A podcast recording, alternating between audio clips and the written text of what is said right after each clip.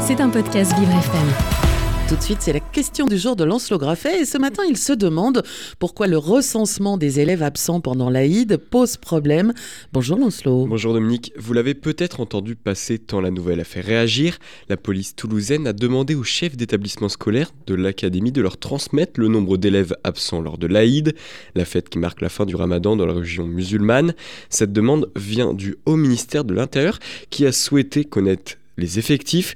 Et si cette évaluation crée la polémique, c'est surtout pour sa relation avec la religion.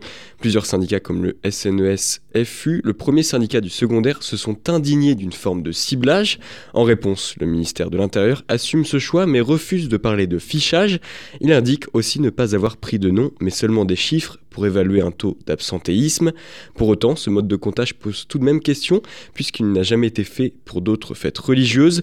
Cela laisse penser à une mode d'action sous fond d'islamophobie, propos défendu par le député LFI François Picmal, qui a réagi en s'indignant de la position du ministère de l'Intérieur. Si cette histoire a pu faire grand bruit, on ne connaît toujours pas les raisons précises qui ont poussé les autorités à engager cette opération. Quand bien même le gouvernement posséderait de tels chiffres, on ne sait pas vraiment en quoi cela pourrait être utile. Cela ressemble donc à une épine dans le pied que s'est infligé le ministère qui s'est en plus mis le, à dos le rectorat toulousain, un rectorat qui, ayant pris la nouvelle de la bouche des directeurs d'école, leur ont demandé de ne pas donner suite à la requête du gouvernement. Plusieurs ONG comme SOS Racisme sont aussi montrées au créneau, dénonçant une discrimination déguisée.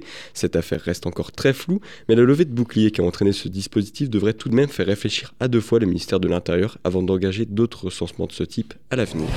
C'était un podcast Vivre FM. Si vous avez apprécié ce programme, n'hésitez pas à vous abonner.